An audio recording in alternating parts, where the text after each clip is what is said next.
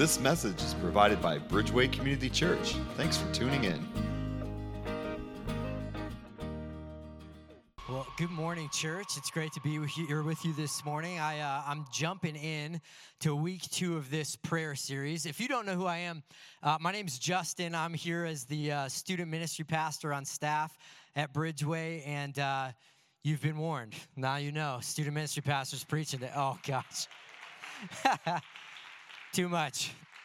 You should have waited till after the message, but uh, we are so grateful that you guys have come here this morning to be a part of the community that we uh, we live in together here at Bridgeway.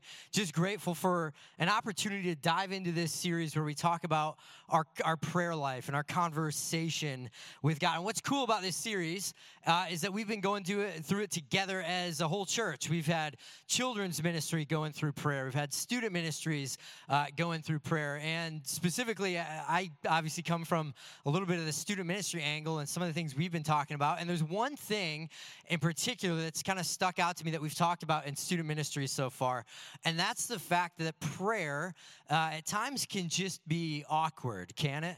Um, maybe you've had this experience before where where you've jumped into prayer and you've gone god in this moment right here i don't know what to say i don't know what to feel god i don't i just I just feel like I'm stumbling through this. And so uh, I thought Ron, Pastor Ron, set us up really well uh, last week as we started this series, and he talked about uh, what, what, does prayer work? Like, what does working prayer look like? Do we know if prayer is working? He talked, he dove into that, and I'm excited because today I get to bring the really practical side of prayer. But again, I can't help but think about prayer and think of sometimes it just is awkward. And maybe if it's not awkward because it actually is awkward, maybe it's awkward because we make it awkward. Let me ask you a question. Have you ever had an awkward uh, conversation before in your life? If, or how about this? I'll even go broader. Have you ever had an awkward experience before in your life? I bet most of us in here have. We've been a part of our own awkward experiences, or we've witnessed those uh, awkward experiences of those around us. I, I, you know what? I'm just going to break the ice a little bit this morning. I'm going to tell you one of my experiences where I, I had a little bit of an awkward interaction. And uh, we talked about this in student ministries, and uh, the students in the room are probably sitting here going, You're about to tell that? Yes, I'm about to tell that. Um, I, I remember when my wife was pregnant with our first child, our daughter Lila, uh, we actually jumped into this thing called birthing class. Okay, we were soon to be first time parents, and so I remember Dana coming home one day and saying, "Hey, what do you think about trying out this thing called birthing class?" And I was like.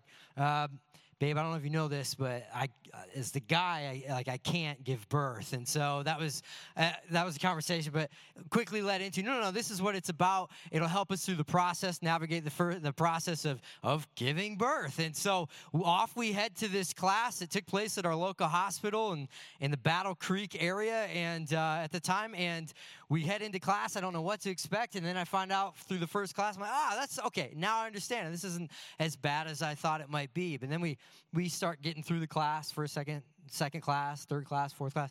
We to like the fifth class, and we show up one night, and the teacher of the class at our at the local hospital, she says, hey, "We have a treat for you tonight. Um, we actually have brought in a, uh, a yoga instructor."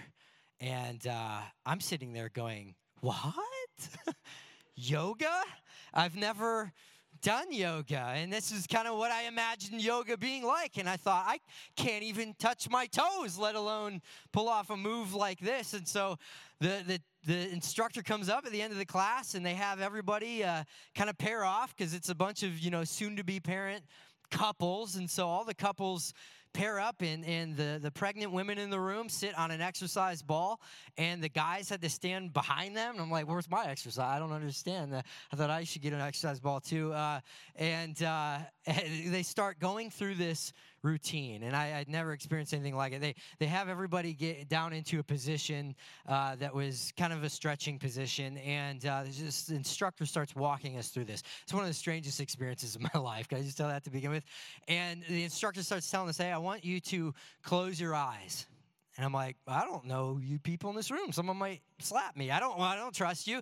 So we all close our eyes. She wants us to think that and, and imagine that we have this warm sensation that is uh, at the crown of our heads. And he want to, wants us to imagine that that's at the crown of our heads.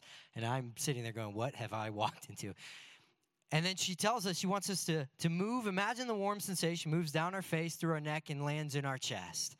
And so everybody in this room has their eyes closed, imagining there's this warm, tingly sensation down in their chests now. And then the instructor tells us to push it over to our right arm, all the way to the end of our fingertips, to bring it back, go through our left arm, same routine, back to our chest. And then I'll never forget the next words the instructor said because it led to one of the most awkward moments in my life, at least for me. And uh, she said, I Now want you to imagine that the warm sensation is moving down into your stomach, into your abdomen. And it was at that exact moment that one of the pregnant ladies in the class, with all the pressure of the baby being, you know, right there, let out one of the most, I'm not going to say exactly what it was, let out one of the most unholy sounds exiting her body that I've ever heard in my life. You have an imagination, people. You can figure out what this is, right? And this happens right in the middle of the class and everybody stops. And I learned two things very quickly in that moment. Here's the first thing first thing I learned is that in moments in life when I'm supposed to hold in my laughter, I am really bad at holding in my laughter. And I became that guy at the back of the class that's like, like trying not, I'm like coughing, sneezing, choking all at once. Uh, and, and, the second thing I learned is that um, moments of grace are needed for everyone in situations like that. And so the rest of the class, I'm like, how we continue from here? This became a very awkward situation. Like, does the does the instructor just say, okay, I think we've had enough and wrap up the class? Or do they continue on? No matter what the instructor did, it became awkward conversation and an awkward experience. Ah, let me tell you, that situation was stinking awkward, pun intended. And it was uh, it was one of those experiences where I go, you know what?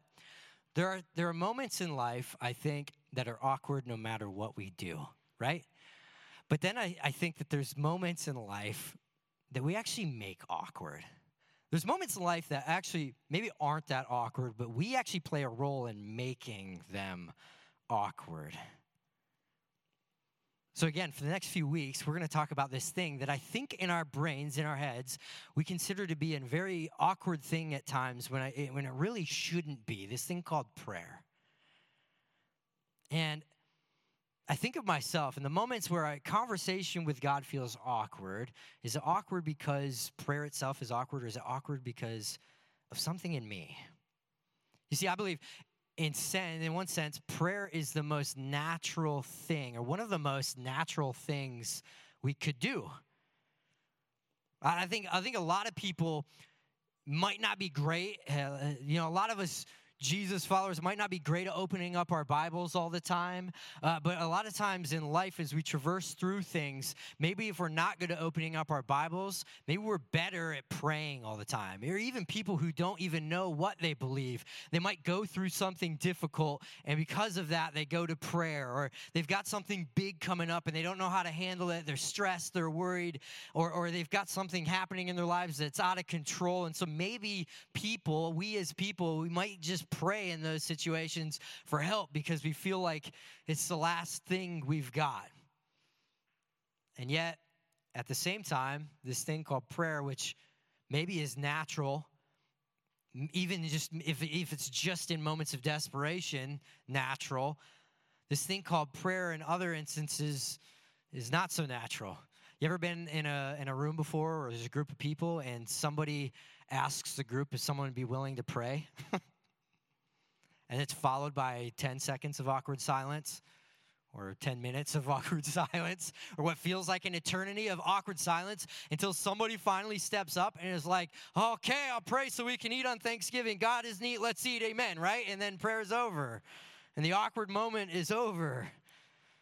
But I believe this prayer, prayer is meant to be more than just a segue into eating, isn't it? God's purpose behind it must be greater, right? And so today I'm excited because as I said at the beginning, I get to bring some really practical, like some really practical biblical strategies and practices that we can apply to our prayer lives. And so I'm going to cut right to the chase this morning. I want to look at a passage of scripture that challenges us in our prayer lives. So buckle up and strap in with me as we, we open our Bibles up to the book of First Thessalonians. Now, if you have your Bibles with you, boom, we're gonna, I'm going to give you a moment to open it up. Look for First Thessalonians chapter 5. We're going to look at verses 16 to 18. And if you don't have your, your Bibles with you, you can follow up on the screens behind me. And this is what 1 Thessalonians 5 16 to 18 says. It says, Rejoice always. This is Paul speaking. Let me give you a little bit, a little bit of history here. This is Paul speaking, the Apostle Paul. And what I love about this is that is that Paul is speaking right into some things that I think are really true and powerful.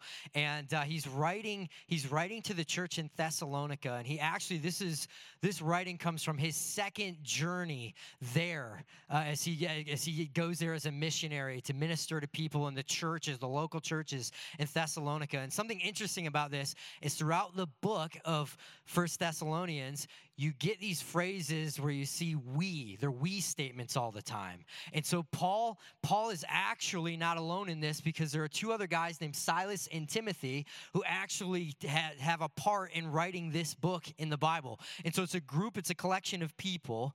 And yet again, 1 Thessalonians 5, 16 to 18, Paul says this Rejoice always, pray continually Give thanks in all circumstances, for this is God's will for you in Christ Jesus.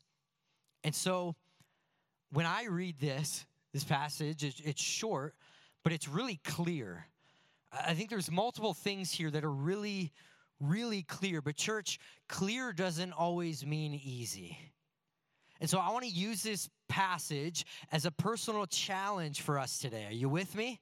We're going to I want to look right at these first 3 things in this passage because these first th- 3 things they're just sitting out there in broad daylight for us and I think we overlook it, we skip it and we miss it all the time. And so I want to hone in on these first 3 things and here's the first one. It says rejoice always. And when I see that, I can't help but break that down in my own brain as pray joyfully even when you least feel like it. Because if it was easy to pray always, be like, pray always, okay, we'll just do it, right? When it says pray always, and I think about that, I'm like, well, there's something tangible that's difficult in that. It's to pray joyfully when I least feel like it. Rejoice means to feel or show great joy or delight. And then how often does it tell us to rejoice? It says always, not some of the times, all the time. To go to God in prayer with joy. Rejoice always. See, I'm, I'm willing to guess that we all have moments at, times where we're just not feeling it. Uh, here's what I mean by that. I think we all have, probably have moments and times where we're, we're just not feeling prayer. We're just not feeling it in the moment. We're, not feeling the conversation. We're not feeling like confession. We're not feeling like vulnerability. But, church, what if those moments where we're just not feeling prayer, what if those are the moments that God might spur something transfer, transformational in you? What if those are the moments when God builds your character, your resilience, or your discipline? What if that's a moment that God uses to humble and grow you? Because it's a moment where you least feel like it, and yet God's still saying, Come to me. Come to me in that moment. See, this passage doesn't say pray when, you, when you're feeling it. It's saying to always remember to approach the throne of grace with some element of joy. It's not saying only come to me when you're happy. It's saying that God is worth having joy over. You see, I, I, believe that happiness and joy are two different things. They're two different things. Happiness is fleeting, it comes in a moment, it's gone in a moment. Happiness, I believe happiness lives in a moment. All I have to do, all I have to do to understand this is look at my one-year-old son Abram as he uh, as he enjoys his favorite thing called food. Let's watch Abram here together.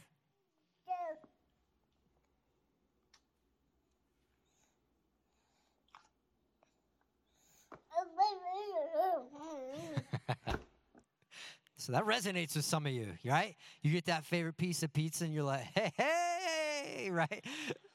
like you love food. We love it. Like we, that resonates with us. But happiness is fleeting. You see, that was a video of my kid in a moment where he got the food. But just mere seconds before he had the food, this is what my child looked like.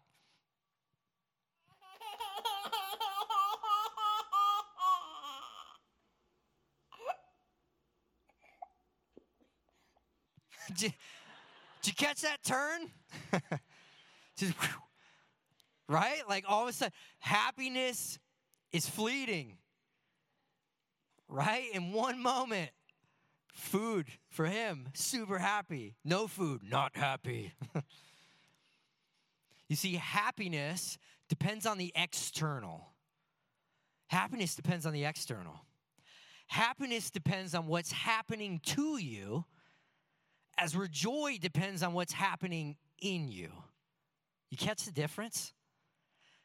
And I believe that joy that permeates everything as we walk through life comes from Jesus. It's different. Happiness and joy are different. Joy comes from something else entirely than food. I believe joy takes residence in our souls. Here's a question Do you allow your temporary happiness or lack thereof to determine whether or not you have lifelong joy? Is your joy dependent on your moments of happiness?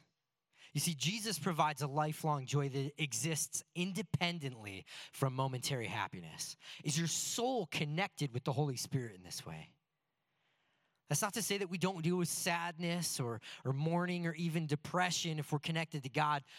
But I do believe this when we're connected to God, that we can grasp the tangible joy that we find in Christ where we don't find it anywhere else. It's tangible. You see, we can choose happiness. But joy through a relationship with Jesus chooses us. See, Jesus says to the disciples in John 15, verses 9 to 11, Jesus says this As the Father has loved me, so have I loved you. Now remain in my love. If you keep my commands, you will remain in my love, just as I have kept my Father's commands and remain in his love. I have told you this so that my joy may be in you and that your joy may be complete. You see, we're called to pray joyfully based on what Jesus has already done in us, what Jesus is doing in us, and what Jesus is going to do in us. That stays consistent, and that's who Jesus is. He's consistent. Rejoice always. Here's a second, here's a second challenge I, I pull from that, that passage in First Thessalonians. It's it, it, it said, pray continually, and this is what I take from that when I read it. If I'm gonna pray continually, then I've got to create a prayer schedule for myself. Right? We're all distracted individuals. I, I am. I know I am. I'm like a dog, right? Squirrel. Like, it, like there's so many things that just pop into my life and they distract me from the things that I think God has is wanting me to stay focused on. Jesus is consistent. Speaking of consistency, Paul encourages the Thessalonians to do this, to pray continually, to pray continually. And here's the deal if we're going to get to a place of praying constantly and continually, then we've got to be diligent and intentional with it. We've got to set out to create discipline in our prayer habits. And through that, I believe our conversation with God, it becomes second nature instead of this thing that we, we realize we forgot to do at the end of the day when our head's about to hit the pillow. It becomes fluid throughout our day instead of being something we engage in for just a minute in the last possible minute of our day. See, prayer can be, and I believe should be, a constant dialogue with our Creator. The question is, do we want it to be that? And you know what? Reminders, I believe, are certainly a good way to lean into this. I think reminders are a good way to lean into this spiritual practice of consistent prayer. I encourage you, I have to encourage myself to do this every day. Put reminders in your calendar. Whether it's a physical one or a digital one, life is busy for all of us, but if something is a priority, then we'll make time for it. That's just true, isn't it? If something's a priority, we'll make time for it.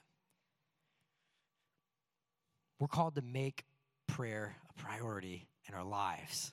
And I believe that looks like making a pri- prayer a priority in our calendar. A part of that is recognizing that there's moments in your life where you need prayer the most. There's moments in your day where you need prayer the most, right? Every day. Lean into that. Maybe it's in the morning before your day really takes off. Some of us in here, we're morning people. Boom, that's easy. Some of us in here, not morning people, right? And doing something like this is a little bit harder, but that's why I believe making it a discipline is crucial. Maybe it's so maybe it's in the morning when your day takes off. Maybe it's midday when you're feeling weary, right? You've had lunch and it's that one to two hours after lunch where you're just feeling a nap. maybe it's maybe it's at the dinner table with your family. Maybe it's at, at night. Maybe it is at night before you fall asleep as you reflect on your day. Truthfully, it probably is all of these. For you, though, I bet there's moments that you're aware of in your everyday that stick out to you as a moment you could and should engage with God. And those moments, I, I believe they're even more nuanced than the ones that I just listed through our days. I, I say this, I've said this a couple times, I'm going to continue to say it in this message. Lean into those moments moments of stress, moments of success, moments of failure moments of excitement and moments of exhaustion, moments with loved ones, or moments of loneliness. Engage with God through conversation as if He's experiencing life right there with you because He is.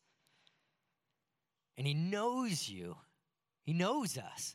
He knows how many hairs are on our head.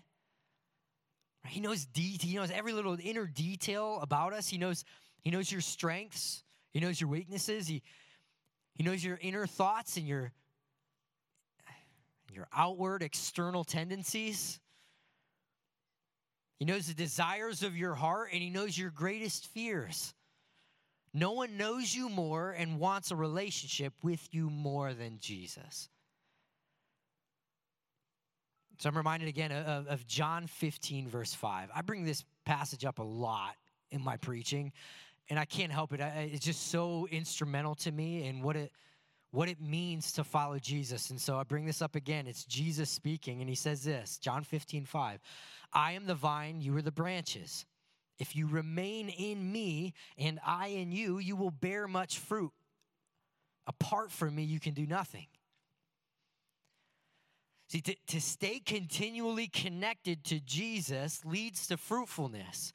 And interestingly enough, one of the fruits of the Spirit is none other than that thing we just talked about in the first challenge joy. A consistent prayer life helps lead to joy in Christ. Simple as that. Listen, if we can't find the time in our daily schedules to enter into this conversation with God, then we don't prioritize our faith in Him. It's harsh, but it's reality. And so that sticks with me. Like, man, I gotta, I gotta make a habit. It's really easy to make bad habits. It's a lot harder to make good habits. I gotta make a really good habit. I gotta go into God constantly in prayer throughout my day. Here's a third challenge from that. From that passage of First Thessalonians. It says, Give thanks in all circumstances. And to me, this really sticks out to me as I think about that for myself. To give thanks in all circumstances it looks like praying prayers of praise. You like the alliteration? to pray prayers of praise in moments of defeat. Because none of us, none of us like the moment of defeat. And, it, and it, honestly, it puts a lot of us in a spot where we just, why? Why would I pray now? Why would I pray with this being the result? But Paul is given the charge to lift up praise not only in the good times, but in the bad. And this is difficult, probably because it feels unnatural. It does, it just feels unnatural. More, more times than not, when like something difficult happens, we're not like, "Thank you, sir. May I have another?" Like, we're not like happy about it, and yet we're called to pray prayers of praise in difficult moments of defeat. To choose praise in moments of, of defeat, it seems paradoxical, even because it's different than how we usually would respond or react. But this is not the first time that we experience a call from the Bible in the Bible to carry ourselves differently. Jesus called his disciples to love, his, love their enemies, after all. Jesus calls us to be countercultural time and time again. But when I think back to pray prayers of praise in moments of defeat, I, I can't help but go, why? Why would giving thanks in circumstances that, theme, that seem thankless be something God calls us to? And I believe the answer can be found in James. James 1, verses 2 to 4. It says this Consider it pure joy. There's that word again. Consider it pure joy, my brothers and sisters, whenever you face trials of many kinds, because you know that the testing of your faith produces perseverance. Let perseverance finish its work so that you may be mature and complete, not lacking anything. The definition of the word perseverance is persistence in doing something despite difficulty or delay in achieving success. Again, this definition of perse- perseverance persistence in doing something despite difficulty or delay in achieving success. Church, I got to tell you that this strikes me. It just strikes me. We are to persevere in our praise of God no matter what the circumstance. You know what that tells me? It tells me that I desperately need Jesus. I need him. That on my own, I cave to the moment. But in light of salvation through Jesus, I need only to rest in who God is in all circumstances the good, the bad, the in between. He, he deserves the honor and the praise. Give thanks in all circumstances. You see, it's less about my circumstance and more about my heart's posture toward God in the midst of my circumstance. That's faith. Like in the Lord's Prayer, that's asking for God's will to be done in my life. And it relinquishes control and it trusts God as the guide of my life. Man, that's scary. I get it. That's a scary thought to go, God's will be done in my life. Because a lot of us think we know best for ourselves. And yet God is saying, listen, I've got this. To praise God in moments of defeat is to understand our need for Him and to be emboldened by it. We so often, I believe this, we so often perceive we so often perceive need as weakness, but we worship a God who says that in our weakness he'll be made strong. Man, blows me away. I'll wrap up with this. I I uh I'm going to take a story that has a lot of details and is really long. I'm going to make it really short and concise. Um, uh, a few weeks back, my family was in Florida on vacation uh, on a little place called Sanibel Island. Now, if any of you know, have been paying attention to the news, then you know that Hurricane Ian came slamming into the state of Florida, and my family and I uh, found ourselves in a position where we had to leave. We had to leave early. Uh, we left just two days before the hurricane hit, and Sanibel Island ended up being like right in the crosshairs of the hurricane man, as I as I recall that, I, I don't get emotional because my emotion because my vacation got got short. That doesn't that doesn't matter in the in the big picture to me. What matters is and we got to see we got to see this this passage in First Thessalonians come to life. Where I felt like we got to see it in us. Not that this was the worst thing that ever happened to us because we didn't live there, but really more than that, I felt like we got to see it in other people that as as we were leaving and, and driving back up to Michigan, we got to see we got to see other people lean into this. I mean, we got to see other people rejoice always. I, I had conversations with people from the island even that were rejoicing through it. If you've paid attention to the story at all, you've seen people, stories of people rejoicing God through it. Maybe we don't see that on mainstream media all the time, but if you look for it, yeah, I promise you, you'll find it. There's stories of people rejoicing God through devastation, through being displaced from their homes. I had see people who were praying constantly, praying constantly. I, I felt like the whole drive back, it was like, that's what my wife and I were like, we got to do, we got to do, we got to pray constantly. And I don't get this. I don't understand why it's happening. We got to pray constantly. I got to continue to go back to God. I got to continue to engage God. I saw other people do that. I, have seen, I've heard uh, stories of other people doing that. And then I find myself in a spot where it's like, I gotta, man, you, you gotta, you just gotta lean in. You just gotta lean in in moments of defeat. Not even, I'm not talking about me in this story, I'm talking about others. I saw other people lean into moments of defeat and pray prayers of praise. Church, I believe we're just, we're called to that. We're called to become prayer warriors and put on the armor of God. And, and, and I, that's my prayer this morning, church, is that we would take the words of the Apostle Paul and we would apply them to our prayer lives. That we'll always celebrate God, that we'll continuously engage Him and talk with Him, and we'll give thanks to a God who's consistently pursuing us, recognizing that we need Him. And so, church, that's, that's my prayer this morning, is that we recognize that we need Him. We recognize that today with joy in our hearts as we continue to worship Him. Will you guys bow your heads and pray with me as we wrap this up and get ready for worship together? Father God, I, I, am. I'm blown away by the ways that you continue to show up in moments that I, I feel, I feel alone. God, I, I, I, I praise you for the ways you show up when I feel like I'm going through something by myself. God, I, I, praise you for the ways that you're always there. You're constantly there. No matter if I feel like if I feel like praying, if I feel like praising, if I feel like engaging with you, you're God, you're right there. You're just waiting for me to take it. You're waiting for me to take that one step towards you. And so God, that's my prayer this morning as we as we continue to dive into this conversation of prayer that we would recognize that you're waiting for us. You're pursuing us. You're waiting on us to just sit there and go, God, I'm here. Here I am. I'm ready for you. I'm ready for what you're going to do in this moment. God, we, we, we praise and worship you for who you are because, God, you are, you are a God that is consistently there.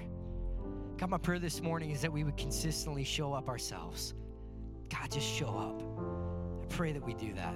So, God, we have a moment to do that right now as we continue to talk about prayer in the coming weeks. We have a moment right here and right now to show up and worship you. And so, God, that's my prayer. Thank you for who you are. As we continue to show up in this moment, I pray all these things in Jesus' name. Amen. Thanks for listening to our podcast today. Check out our app or website at bridgewaycommunity.org for more messages or to take the sermon one step deeper by downloading the sermon discussion guide.